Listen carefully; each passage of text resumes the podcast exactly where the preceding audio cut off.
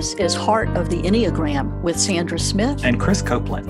Join us as we explore the depth and complexity of the Enneagram system.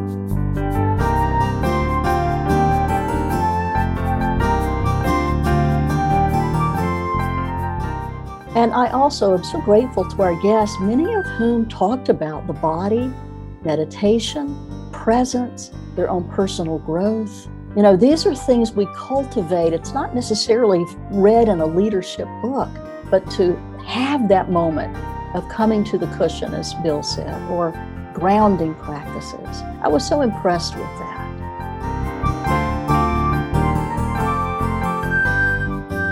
Greetings, Chris, on this fine North Carolina morning. Ah, uh, yes. Good morning, Sandra uh, from Winston-Salem, North Carolina. Um, it's good to be with you again for this final episode of season six. Hard to believe we're we're at the end. Yes, and what a fine season on leadership this has been. I've learned a lot from our guests um, on leadership strengths and some of their challenges. It's been great. And we've had some amazing exemplars uh, as our guests, really kind of embodying those, as you name, the strengths and challenges of leadership for the types. But, you know, we didn't have a chance to hear from all of the nine types. So, uh, one of the things we talked about doing, Sandra, in this episode is really naming the gifts, the challenges, and also the sensibilities of each of the nine types, just to help our our listeners get a sense of uh, their own type and those with whom they work and live. Yes, let's do it, Chris. All right, cool. So let's start with the heart center and we'll start with type two. And again, thinking about strengths of twos as leaders, they are connectors, right? Because of relationships are so central to who they are. So their ability to kind of assess the gifts of others um, and helping them bring the people together into the tasks that they uh, most can excel in. Um, they organize groups really well and um, they have a great gift for presenting uh, an organization's product or service really being able to talk about what that's about.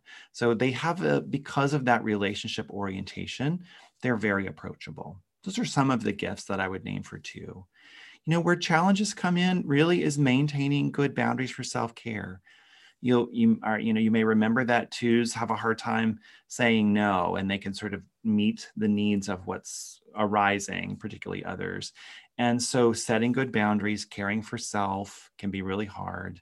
Um, and then noticing really for our two friends, noticing when your hidden agenda uh, might be in play, as this can create a sense of mistrust as a leader. So being mindful of that, we say for our twos.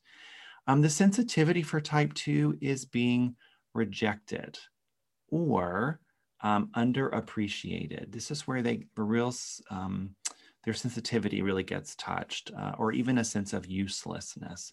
So these are things to keep in mind as we think about the leadership style of type two.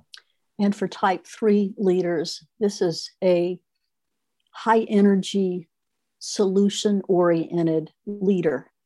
And their drive for success and the way they inspire and motivate can really draw people to them and have them sign on to the vision that threes offer.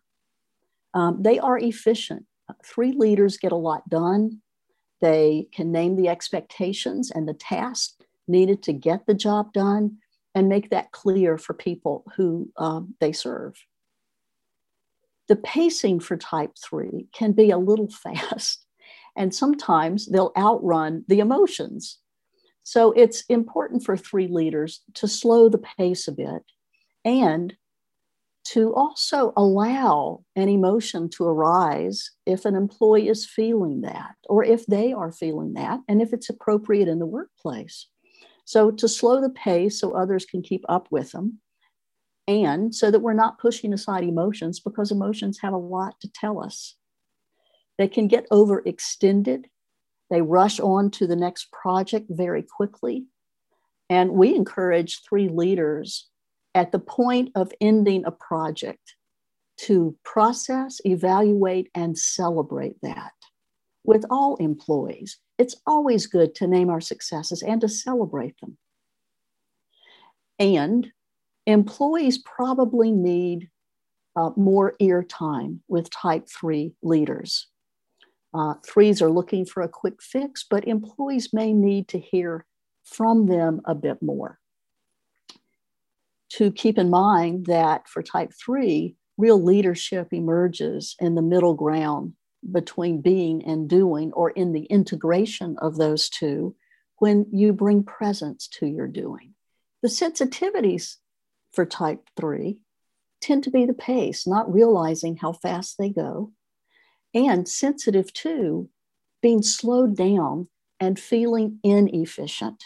Efficiency is the poison for three. So when I feel inefficient, if I'm a three, ooh, there's a real sensitivity there, as well as a sensitivity to not being liked.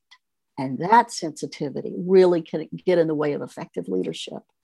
Yeah, that's great. You know, um, we had a guest uh, that we interviewed, Sandra Monica Tinaco, uh, who's a coach um, and leader in Mexico City, who talked a bit about what you're naming here, particularly this this question of authenticity and how she can be authentic. And let's listen to her talk about that as a type three. I've learned along the way to bring authenticity to it. You know, there are so many times in the course of a day, of any given day, that I can now notice that exact moment when I can go exactly direct, directly to gaining admiration and gaining, you know, whatever I want, or being authentic first. I so appreciated that that place of catching am I authentic or am I performing? As she described, I was present, became authentic, and then the real connection occurred. So beautiful. Yeah. So let's uh, shift our attention then to type four and, and naming some of the strengths here is fours really lead um, with a kind of creativity and vision this ability to do out of the box thinking uh, and problem solving you know that desire for specialness and uniqueness carries over into the work field or whatever field that people are, are leading in. Um, when they can be creative and kind of say, Ooh, let's create an image of difference or uniqueness. Um, the desire for meaning is really a great gift. The sort of question of like, how do we make meaning? What does this mean? Really helps um, engage and I think excite and motivate others uh, that they're working with.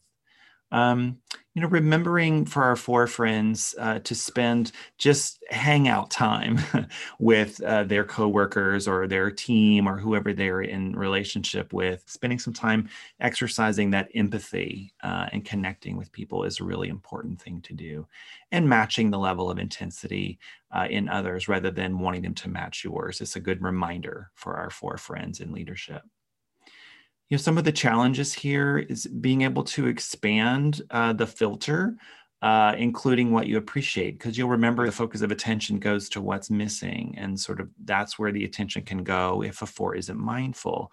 So this ability to notice things and appreciate what is that can really go a long way again to supporting those that you're working with those that you're on a team with.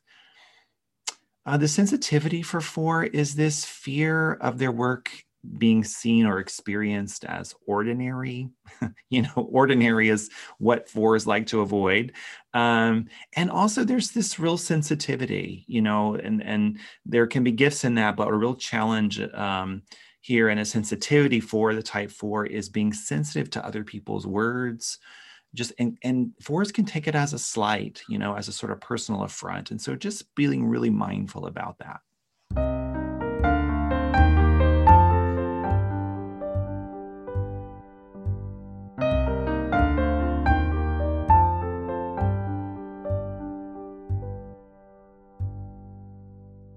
So, looking at type five, entering the head triad, fives do analysis well.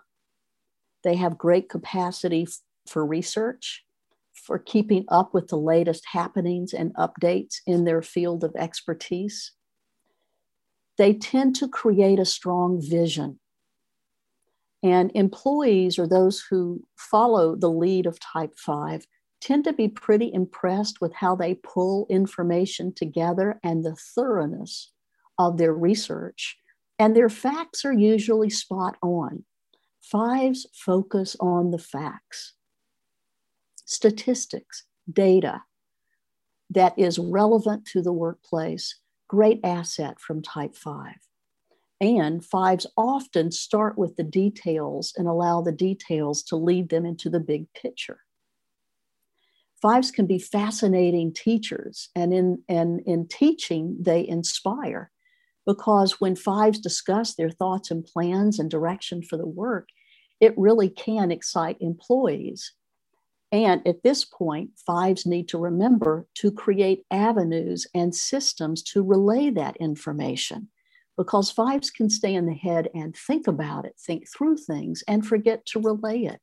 So, because they're good at setting up systems, it would be important to set up that system of informational flow and allow it to come both ways.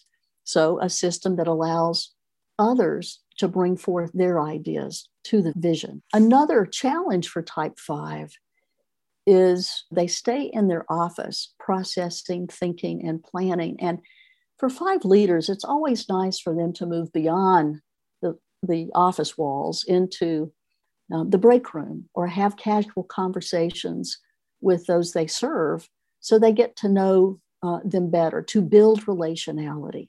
That's a key piece and a challenge for five, and to offer praise and affirmation for the work of others.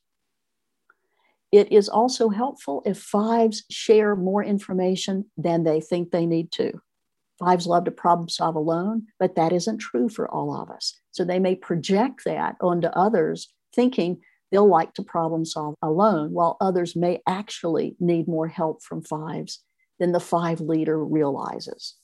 The sensitivities for this type is they can be sensitive to intrusions or too many demands because they fear being depleted. And we know that fives actually deplete themselves by overthinking and a lack of grounding in the thinking. The other place of sensitivity for the five leader is in um, a sensitivity to being seen as incompetent by others. And of course, this is the illusion of the type because you know none of us would see a five as incompetent, but that is a sensitivity to be aware of. Yeah, nice, Sandra. Thank you. So as we look then to type six, the second in our head triad, you know, thinking about the gifts here, our sixes are really great at uh, planning.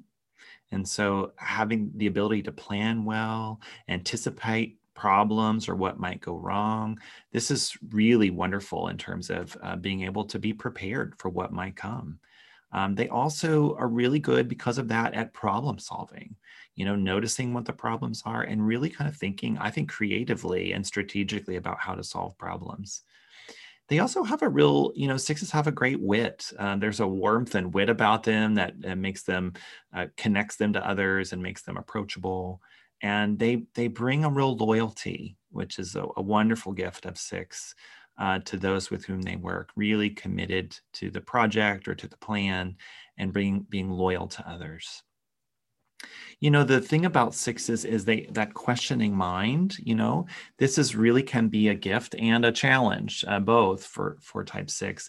You know it's a, it's a gift in the sense of being able to see multiple angles of a situation and anticipating possible outcomes. I mean i think that's a an amazing thing to have on a team and as in a leader um, where it can be a challenge or a curse is you know when you when the plan changes because of what if. So if you notice like but what if that happens? And what if that happens?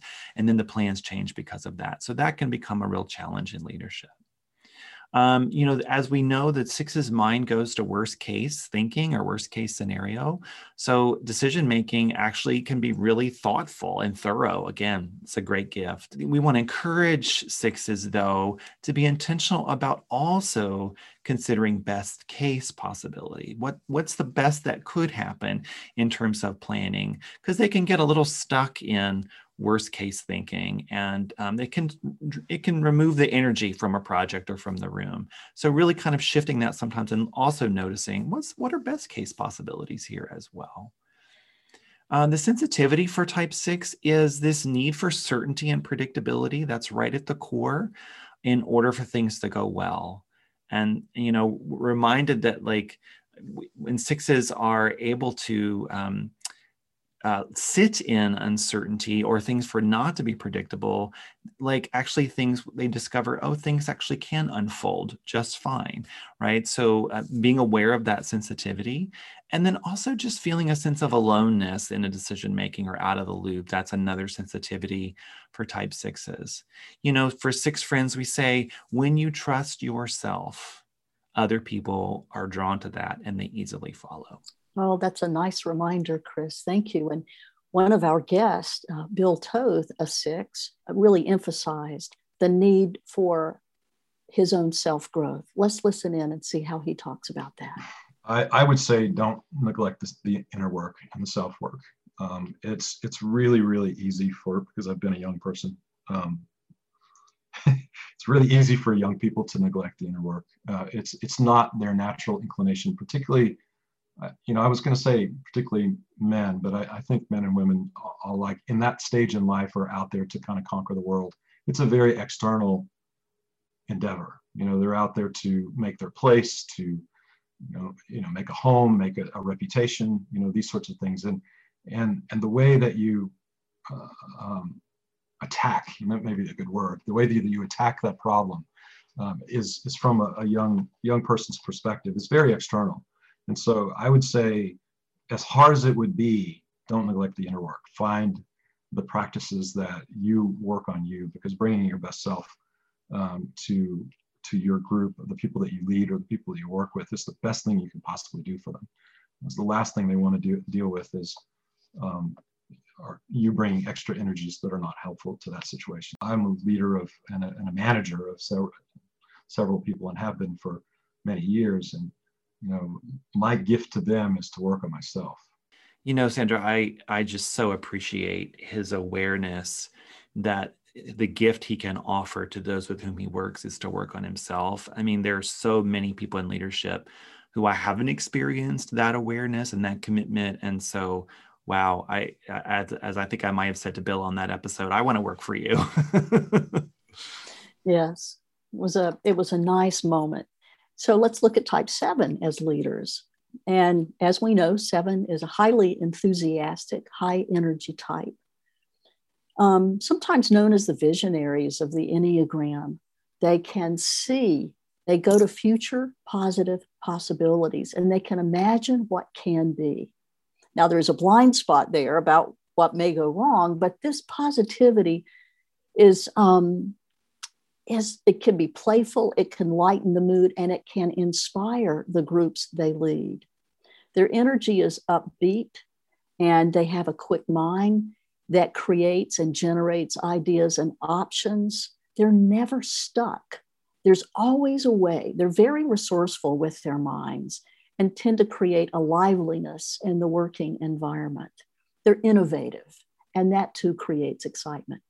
Because sevens generate ideas quickly in meetings, as they generate ideas, if they can make a list rather than naming the idea that comes up, list them.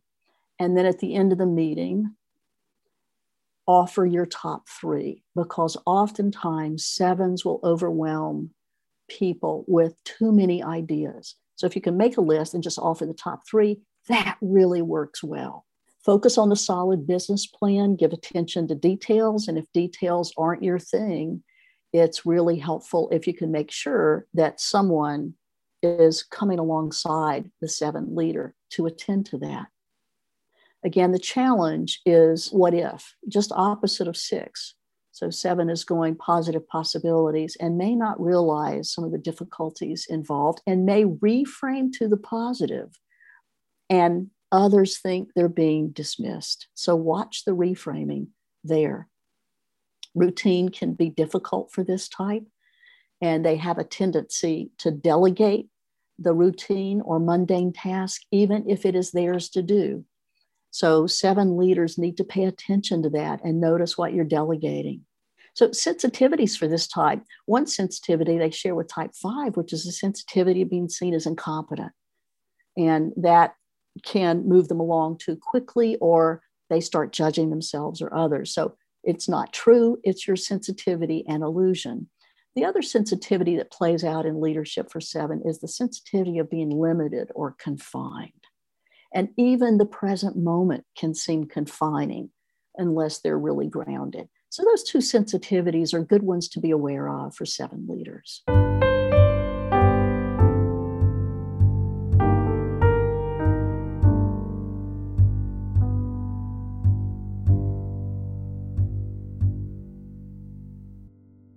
Now we enter into the body triad, the fairness oriented types, eight, nine, and one. And for type eight, this is a type that's comfortable in leadership positions. They have um, an energy for making things happen. Actually, it can be an addiction to make an impact or to making things happen. It's a very purpose filled type of leader. They demand a great deal of themselves and oftentimes of others. Eights have a gift of grasping the big picture, generating ideas, and then breaking the big picture down into doable step by step plans in order to accomplish the goal. Strategies tend to be practical and clear. When eights trust employees, um, they give them a lot to do and back away. They have autonomy. But if trust isn't there, eight leaders tend to micromanage too much. Notice if you're an eight leader, if micromanaging or giving too much autonomy is an issue. Eights are direct. For others, the directness can feel too abrupt. So that's one of the challenges for eight leaders. Soften the tone. Notice your intensity. This is an intensity type. And how do you know if you're an eight leader? If you're coming across too intensely, what tells you that? Remember to measure your impact. Eight leaders will want to include what if thinkers on committees and in brainstorming sessions because one of the challenges for eight is their defense mechanism of denial, which has us, I'm an eight, we think we have all we need and we move ahead. And actually, we need to be thinking things like from our four friends, what do I need that I don't have? What's missing here? Or from our type six friends, the what if thinkers. It's good to bring that in for eight leaders. Eights are confident leaders, and that brings forth confidence in others. And there are some sensitivities with type, and one is being dismissed or ignored by others. The other sensitivity is an inability to make an impact. And of course, we want to keep in mind that our presence is the greatest impact we can make. Yeah, thanks, Sandra. Um, echoes of that last one here as we move into type nine in the body center. First, we'll start with some of the, the, the strengths and gifts is that nines as leaders uh, are really uh, welcoming, uh, inclusive uh, folks who really create a harmonious working environment. Um, because they prefer to lead by consensus. You know, there's this sense of like getting all the voices at the table, everybody being heard. Nines are really great at uh, listening to people, uh, seeing their viewpoints as valid, you know, being able to see from multiple perspectives. So people that work with nines feel really heard and really seen. And that's one of the gifts that they bring. There's a steadiness and a calm demeanor, certainly on the outside. And nines tell us sometimes it's not so much always on the inside, but on the outside, that allows others to feel supported by nine leaders. Um, nines are actually great at presenting the larger vision of an organization, like what it's about, what it stands for, because they can be the storyteller. You know, they nines can tell great stories and be the storyteller for the organization or the team or the group that they're a part of. When nines are able to take time to think through plans, think through projects, think through problems, they bring an amazing clarity and thoroughness in a way that people can really understand the direction of the work. And nines are, of course, incredibly open to input and hearing from other people.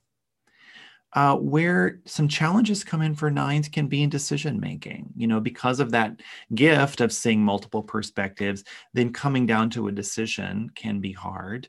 And I've already said, you know, clarity can be part of the gift, and also it can be a challenge when nines don't take that time to sort of see the big picture. Uh, it can be hard to come to clarity, and so that that might be a challenge as well. Um, the sensitivity here for nines is this fear of conflict. You know that as we know that actually when we engage conflict that actually brings about connection it brings about more information so that we can lead. But there's that sensitivity to avoiding conflict and fear and also discomfort and that can be really challenging for them. And similar to what uh, you were saying sandra for the aid this again as a body centered type this feeling of being dismissed or overlooked or ignored is another sensitivity for type 9 so, and then we shift to type one, the last of our body center types. And these are folks who are uh, exemplars in of themselves, right? They lead by being a good example. They're professional. Um, they work hard. They're polite. You know, they they they set that example for others. Uh, they really are wonderful at setting goals, uh, scheduling what needs to be done, and getting it done having really high standards really sets the tone for a workplace that is task oriented, doing it on time, being effective. It's an amazing gift there. Again, that need and desire for order uh, allows the, the ones to lead as an organizer, working with details, uh, dedicating themselves to the results to, uh, to get what they really want. Um, they can, you know, one of the challenges is they can get bogged down in the details. And particularly as leaders, they can uh, get involved in details that are um, not in their sort of scope of work. And so that can be a challenge. They have to learn to back out of those details a bit and learn to trust those that are working with them and for them. Um, you know, uh, ones also are have, have to be mindful of any judgment that might come about um, you know, criticism, again, thinking about the inner critic that the one has going inward, that can sometimes go outward. And so, working with others, being mindful as you approach a task that isn't maybe done quite to your high standards, um, you know, uh, ones need to be paying attention to and mitigating some of that judgment and also that that intense drive and that energy to get the work done uh, can sometimes be rigid and um, it can leave out a sense of pleasure or play, uh, playfulness in work, and so that's something for ones to be uh, to be mindful about as well. Sensitivities for type one is being seen as irresponsible. It's a real, real sensitive place for them, and this fear of being wrong or being inappropriate or, or doing something wrong. Um, so just be mindful of those places that are sensitive. Uh, we say to our one friends. And one of our type 1 guests, Beth Sawin from Climate Interactive, talks about uh, this sense in her body when she's getting a notion that she's feeling resentful. Let's listen in. When I feel resentful about something, it means that I have a need that I'm not meeting or not finding a way to meet. Um, and for me, I, uh, I have to also learn like what resentful feels like in my body because uh, it, it's not really a cognitive thing, but I'm like, oh, that my shoulders are clenched, my jaw is hurting. You know what? It, it's probably different for everyone, but those are some of the indications for me. Um, you know, so I'm resentful because someone else seems to be having fun and taking things lightly. Well, maybe I need to actually back off and take something lightly. I so appreciate Sandra uh, this this recognition of what resentment feels like. I mean, it, if if we can, all of us, right, tune into our bodies, it gives us such rich information in terms of how we are leaders uh, in multiple contexts.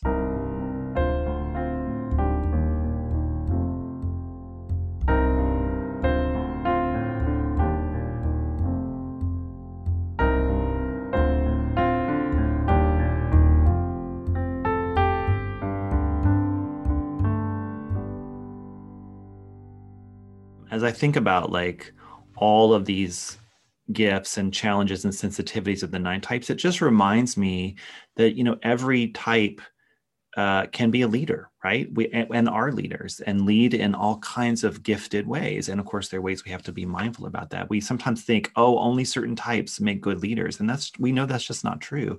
I'm so appreciative of laying out this way that every type can be a really effective leader. And I also am so grateful to our guests, many of whom talked about the body, meditation, presence, their own personal growth. Mm Yeah. You know, these are things we cultivate. It's not necessarily read in a leadership book, but to have that moment of coming to the cushion, as Bill said, or grounding practices. I was so impressed with that. Yeah, me too.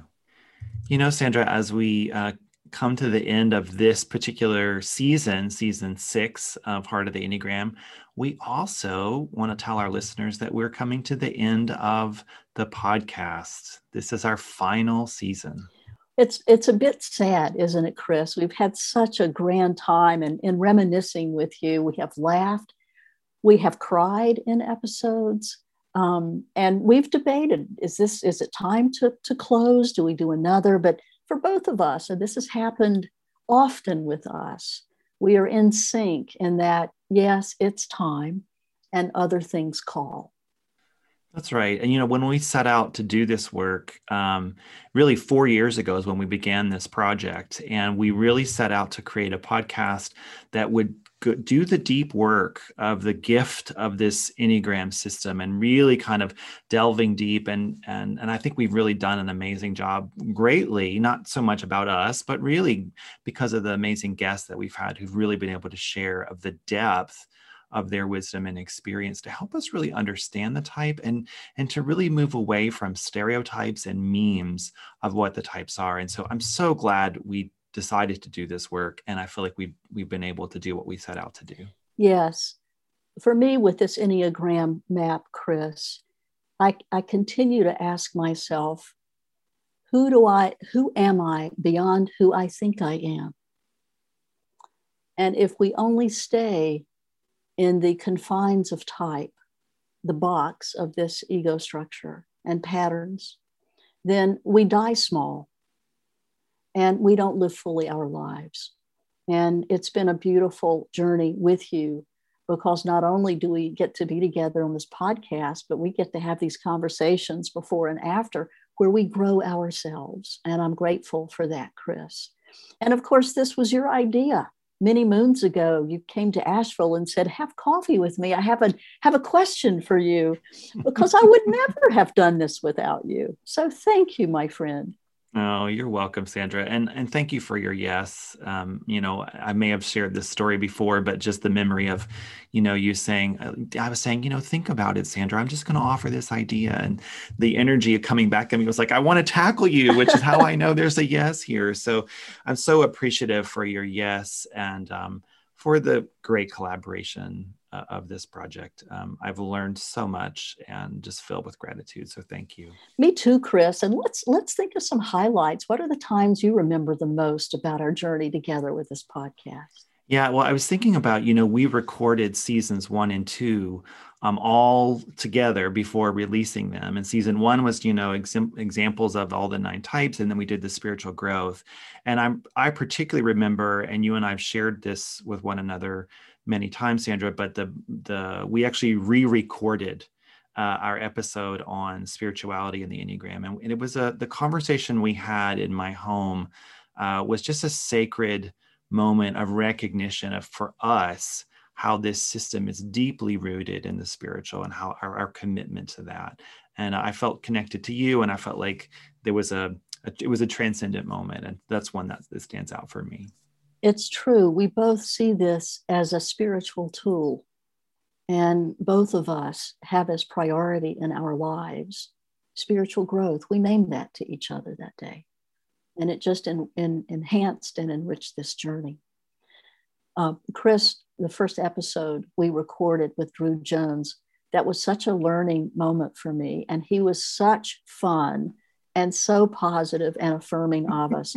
I can't imagine beginning with anyone but Drew um, I just I just giggle when I think of that. Oh, me too. And I, you know, it's appropriate that he is he is the only guest we've had who's who's appeared twice, right, in our podcast. Once in season one, and then once here in season six, talking about leadership. But he really did teach us a lot in that initial meeting. I'm grateful for Drew yes. that. And in addition to laughter, boy, I remember our tears flowing. An episode, I think it's season three in relationship when. Jeff and Tamara just really talked about their relationship, and each got vulnerable with the other. And whether it was clear to listeners or not, because we did have to edit out a few sniffles, it was a beautiful moment. And so there have been many of those where our hearts were truly touched by guests and tears flowed. Oh, and I even remember my own tears when uh, Luther Smith was our guest last season in season five, talking about exemplars and kind of just realizing who he had been who he was in the world and now he had been that for me and been an example for me and a wisdom teacher for me and it really moved me and i was so so touched by that that moment. And you know uh, sandra it, this doesn't mean the end of our work in the sense that you and I have amazing work that we're both involved in.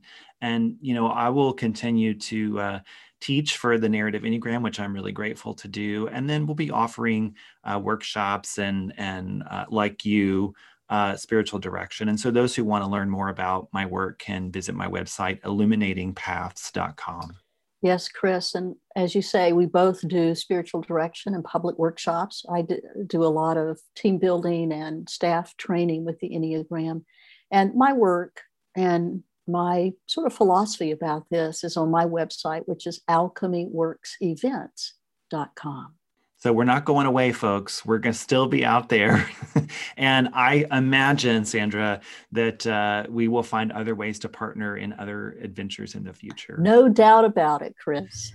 So, with heartfelt gratitude, I'm Sandra. And I'm Chris. And we invite you to take a courageous and loving look at what is.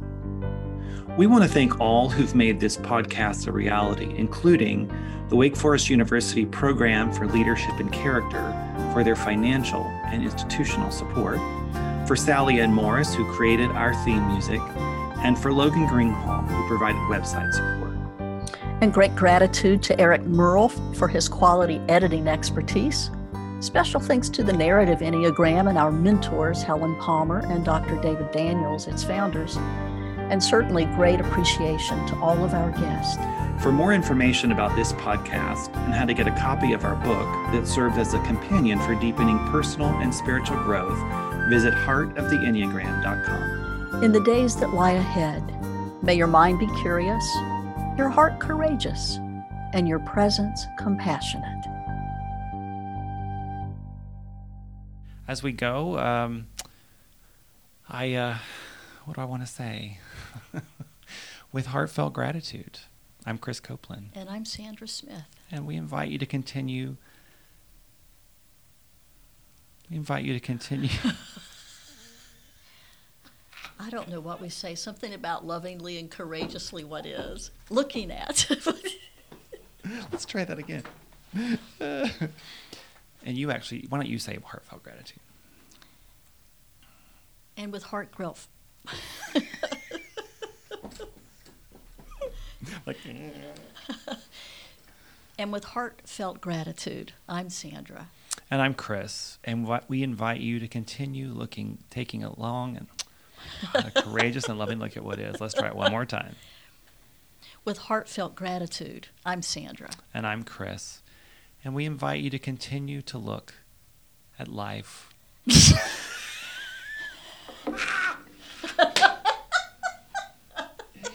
invite you to continue to look, take a loving and courageous and loving look at what is. Yes, you got it. That's okay. it. All right. God Almighty. That's amazing. You've never. I know. That. I like my brain. We I think later in the out. day. Yep. Yeah. All right. So here we go. With heartfelt gratitude, I'm Sandra. And I'm Chris, and we invite you to continue to love. I'm doing that part. Oh my God! You do on this one. All right. So I'll start it. With heartfelt gratitude, I'm Chris. And I'm Sandra. And we invite you to take a courageous and loving look at what is.